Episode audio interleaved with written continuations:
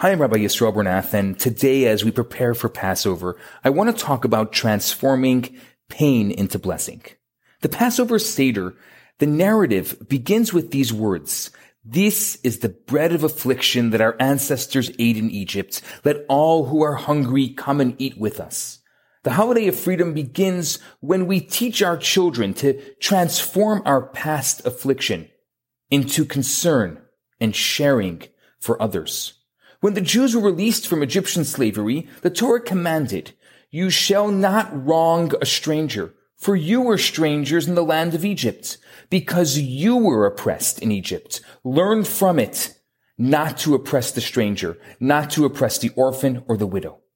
The Jews could have derived an entirely different lesson from their slavery experience. Having suffered so much, they could have felt compelled to inflict others they could have made others suffer as has happened so many other times in history.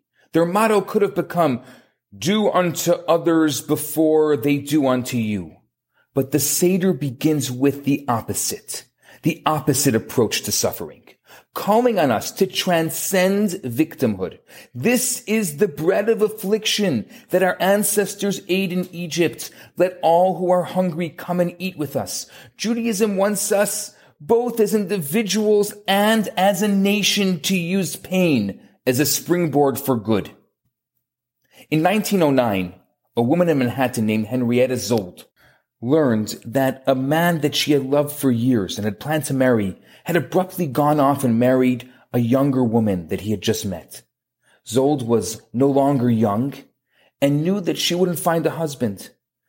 A lesser woman in her situation might have withdrawn from the world, immersed in self-pity or anger. Instead of wallowing in despair, she channeled her anguish into love and into good deeds. She founded Hadassah, the women's Zionist organization, which over the course of decades inspired millions of Jewish women to perform great deeds of love, including saving the lives of children in Nazi occupied Europe and founding one of the world's leading medical centers in Jerusalem unable to find a man with whom to share her love or to heal her wounded soul, and unwilling to see that tremendous love go to waste, she built a worldwide organization to dispense love and healing.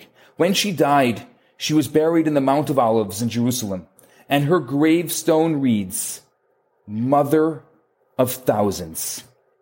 Henrietta tasted the bread of affliction and rejection, but stayed resilient and said, Kol dichvin, whoever is in need, I will help. I will bring blessing into the world. I'm Rabbi Yisroel Bernath, and those are my thoughts for today. Hi, Rabbi Bernath here. I have some great news for you.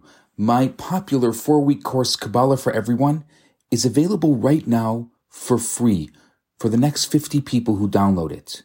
All you have to do is go to www.theloverabbi.com, scroll to the bottom of the page, and you're going to see the download button right there.